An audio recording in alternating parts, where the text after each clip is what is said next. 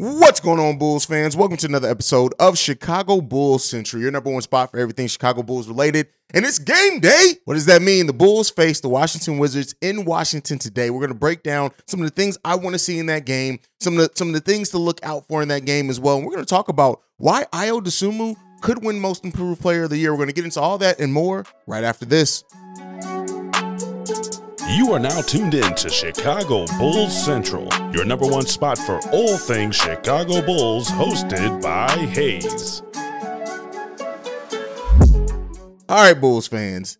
You can be anywhere in the world, but you're here with me on Chicago Bulls Central. So we know that the Bulls do face the Washington Wizards tonight. Um, and so I want to talk about some of the things to look out for there first. Uh, we know Zach LaVine's going to be out. Looks like Kispert and Deni. Well, Kispert's out. Deni's questionable uh, for the Washington Wizards tonight. And this is going to be a game in which it's just going to come down to matchups. What individual matchups can we win out? By that, I don't mean that you have that the player guarding these players has to lock them down, but I mean what can we nullify as far as the weapons on this Washington Wizards team by the brand of defense that we play, um, making them work on the on the defensive end themselves with our offense. It's going to be a lot of that type of stuff that we need to see in that case, right?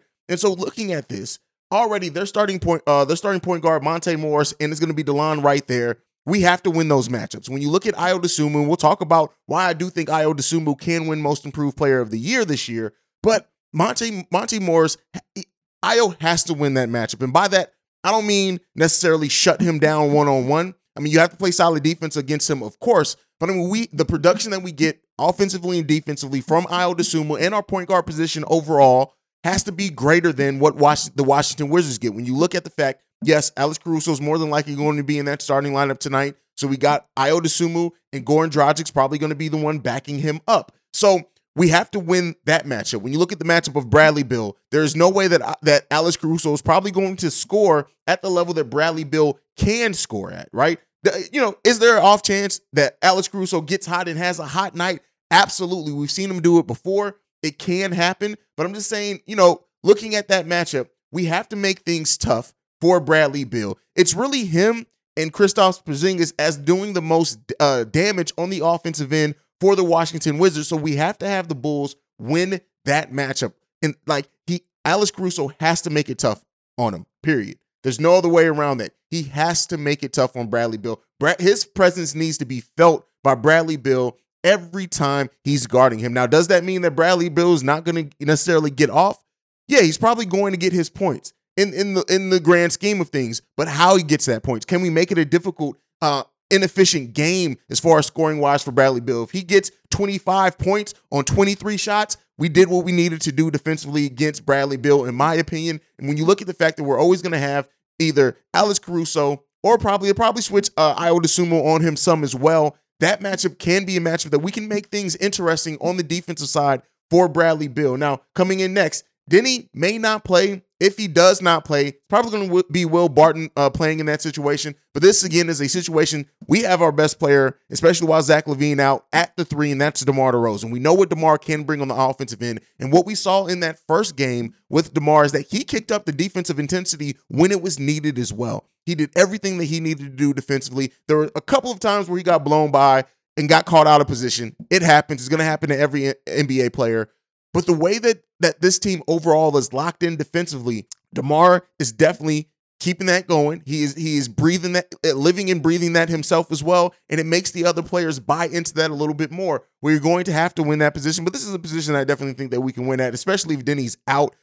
And even with if if he's in, just the what Demar brings to the to the table for the Chicago Bulls offensively, how he's always the one that kind of mellows everything out. He's the one that when we need a bucket, we can guarantee it. And I want to see from this game DeMar DeRozan doing similar what he did last, letting the game come to him. That's what he did last game. He let it come to him. When you look at those those nine points only in the first half to come in and have a big second half, I'm not necessarily saying he needs to do that every single time. Is wait till the second half. There's going to be times where DeMar sets the tone in the first or the second quarter, and then as long as we can keep up our branded defense and our energy, he may not have to do as much in in the second half. But we know what we're going to get from DeMar. We're going to get 25 to 35 points from DeMar DeRozan on efficient suit shooting, and he's going to get to the free throw line. But by the off chance that DeMar does not give that for the Chicago Bulls, we definitely need another player to step up.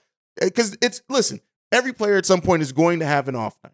And if whenever DeMar has his off night, I think one thing that we showed, at least in that first game, especially with the 37 points off the bench, is that while we we we we're going to get more production offensively from our bench and from our role players than what we expected to get last season, and we still didn't even see the best Javonte Green in last game. So that three position, I'm not really worried about it too much. I think we can definitely win that one. The next one up is the four position. When you look at Rui Hachimura and Kyle Kuzma, who's per- pretty pretty much primarily going to be holding down that four position for the Washington Wizards, this is the time, and I said this over on Locked On Bulls. This is a game where we need Patrick Williams to step up. Period. And I don't necessarily mean he needs to score out of this world or, or, or, or score 18 points or anything like that. I want to see a defensive effort from Patrick Williams. Let the offense come to you naturally. I already gave what I want to see from Patrick Williams, slashing to the rim, uh, getting uh, offensive rebounding, put uh, putting it back up, and I'm going to hold true to that. I'm not about to say that that Patrick Williams needs to have this lights out shooting night where he just goes off for 15 to 18 points. If he does it, great. But we need to see Patrick. Listen, if Patrick Williams gets to start again, the reason why he's getting to start is because of his size. Him and him and Javonte both didn't have the greatest games. Javonte had a much better defensive game and a much more impactful defensive game, but Patrick Williams wasn't terrible defensively either. He did a lot of good things, especially on his off the ball defense. And we need to see that continue in this game. We need to see him play that matchup against Kyle Kuzma because Kuzma is going to try to cook us. He's going to try to cook us. I said before that it's really just Kristaps and Bradley Beal, but no, it's Kuzma as well. What Kuzma does um, and and how he goes about getting his points now. The fact that very, very much like Nikola Vucevic, it's like Kuzma realized I can work from the inside out. I can do both. And I'll let whichever one is working for me the most dictate how I play over the course of the game.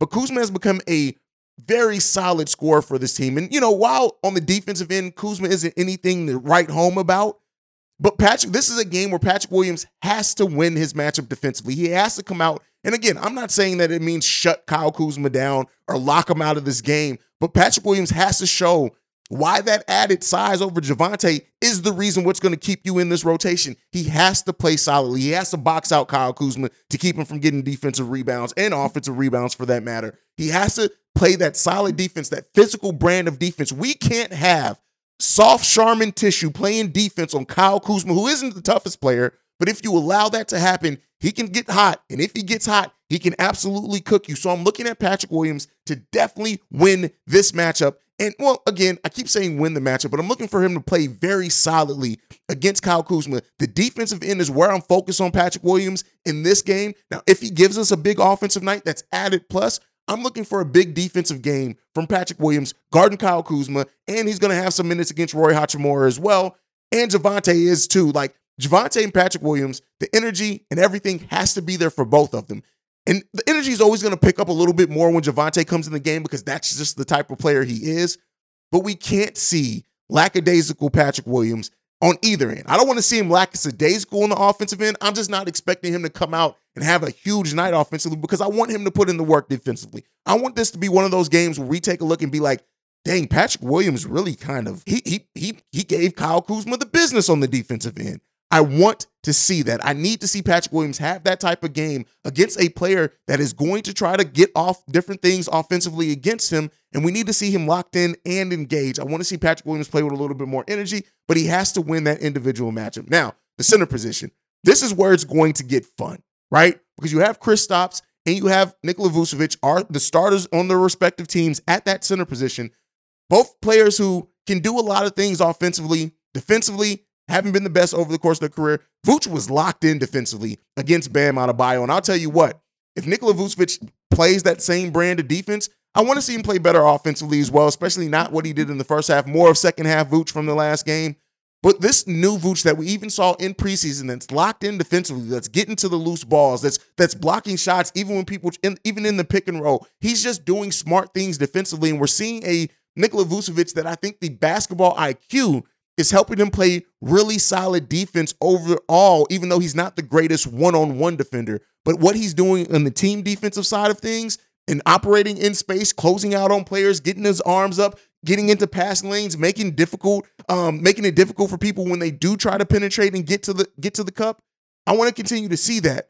He has to put in that work. And what we know from Kristaps Porzingis, if you get physical with Kristaps, it's going to get him out of his game mentally. But they have a dog coming off the bench in Daniel Gafford as their backup center. And this is where when Gafford's out there against Nikola Vucevic, Nick is about to have to work. But when that matchup is against Andre Drummond, I actually this is one of the matchups that I'm most excited to see in this game. Is Daniel Gafford and the and and Andre Drummond when they're out there on minutes, they're going to be fighting after every rebound. They're going to be getting fit, getting physical with one another. Do not uh do not be um caught off guard if we see this turn into with the bench players a extremely physical game, right? we may see Daniel Gafford and Andre Drummond get chippy out there. And that's what you want from a big man in a lot of ways. In, in a big man matchup, that you have two physical centers, right? Who aren't going to try to do the thing of getting you out to the three point line. They do all of their operating down low. Well, Andre Drummond's adding that three point shot. He even took one in the first game. But again, defense in the pick and roll with these two, how they're going to do it, right?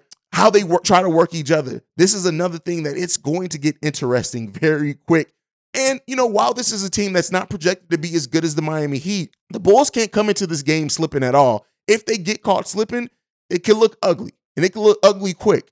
So the Bulls have to be locked in. They have to continue to do the things that worked against the Miami Heat. That's that's motion off the ball, player movement, getting getting to the rim, cutting, playing together, playing smart IQ. And look, the one thing that I will say with this is that while I talked about a lot of the matchups in the starting lineups in this, the Bulls bench 37 points in that first game right? Not expecting that, ne- that necessarily that performance every single time, right? That's a lot to ask from a bench. But I'm telling you, this bench, Bulls bench, you can bet on them probably getting 18 to 20 points night in and night out. And that's what I want to see from this, this bench. The energy that they play with, the defensive intensity that they, that they play with as well. That bench unit has been really good in that area. When you look at Goran coming off the bench, Coby White's going to be coming off the bench, Javonte Green um, coming off the bench, um, and and um, Andre Drummond We'll see what happens with Derrick Jones Jr. He didn't get in the game very much with uh, um, Billy Donovan used a nine man rotation, so always one of the starters are going to be out there more than likely. But we'll see if the young rook can get in this game as well. This is going to be a fun game. I do think I'm not ready to do any type of of uh, numbers predictions, but the Bulls have to come in and have to be locked in in this game to find some success. Now, before we go, I do want to talk about Ayo Dosunmu. Now, this is again going off one game, right? But I want to talk about why, and this is something that I've been thinking about since last night, is that Ayo Dosunmu really does have the chance to win Most Improved Player of the game when you, I mean, of the year. When you look at the fact that he was already one of the better defensive players, look at the fact that he almost averaged 11 and 4, I think, 4 and 4 as a starter. But when you come in and, and see the way that he stepped in against the Miami Heat and really took a lot of that scoring punch that we needed from Zach LaVine, and he gave us that. So if Ayo's offense is truly coming along, and we're starting to see that Illinois offensive player from Ayo Dosunmu with the brand of defense that he gives.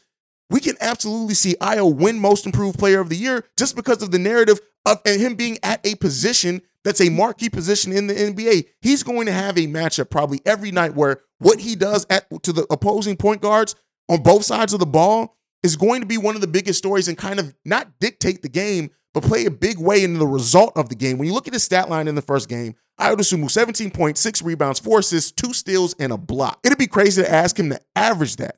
But the way that he went about getting his points, the fact that, yeah, he passed up some shots early on, but he took his shots in the flow of the game. He got aggressive and put the ball on the floor and tried to get to the cup. If we keep seeing that, right, and we see the impact that he's doing on both sides of the ball, three for six from beyond the arc, if that can become a thing where he's using that three point shot absolutely as a weapon, meaning if Vooch is going to work down low, we already know what DeMar does mid range, and we have the other players moving without the ball, Ayo can find himself getting threes a lot, a lot. He played 36 minutes in in um the first game against the Miami Heat. He averaged 27 minutes per game last season. If his body is ready to stand up, and we see like the impact that Ayo does is easily seeable. And if he's really ready to fill in at times to be that that extra scorer when we need it, when Zach either doesn't have it or Zach's out because of load management, when DeMar maybe not have it in the first half or needs to take a seat, if Ayo is really ready to take up a bigger scoring load for the team when you already have Goran and his shooting ability off the bench, you have Javonte and his ability to slash. Do not be do not be surprised to see Ayo win the most improved player of the year. When Ayo was on the floor, the Bulls outscored the Miami Heat by 15 points. Again, one game, the smallest sample size that you can have, but it is something to watch out. And it seems like, at least based off preseason, based off this game, that the mental aspect of basketball is starting to come together for Ayo Dosunmu and is coming together early. Once the, if that game is truly starting to slow down for Ayo, with what he's able to do physically and him being mentored by DeMar is starting to pay off in those ways. And the leadership from Ayo Dosunmu as well. We saw him last season when DeMar was close to getting text, pulling DeMar to the side. We saw it again in the first game with Andre Drummond. Ayo was flashing everything that a player that can win most improved player of the year would need to do. So let me know down below. What do you guys think? Again, it's based off one game. We'll continue to monitor it. Do you think Ayo has the chance to win most improved player of the year? Let me know what you think about that down below. But that is it for today's episode. Make sure you're following the show at Bull Central Pod. You can send us any feedback, questions, comments, concerns, bullcentralpod at gmail.com. Lastly, if you want to leave a text and our voicemail for our mailbag episodes, which are tomorrow, Saturday mailbag episodes, we'll drop that episode in the morning. The number to do so, 773-270-2799. We're the number one spot for everything Chicago Bulls related because of you guys. And like I like to end every episode on, go Bulls. Love you guys. Peace, y'all. This has been a presentation of the Break Break Media.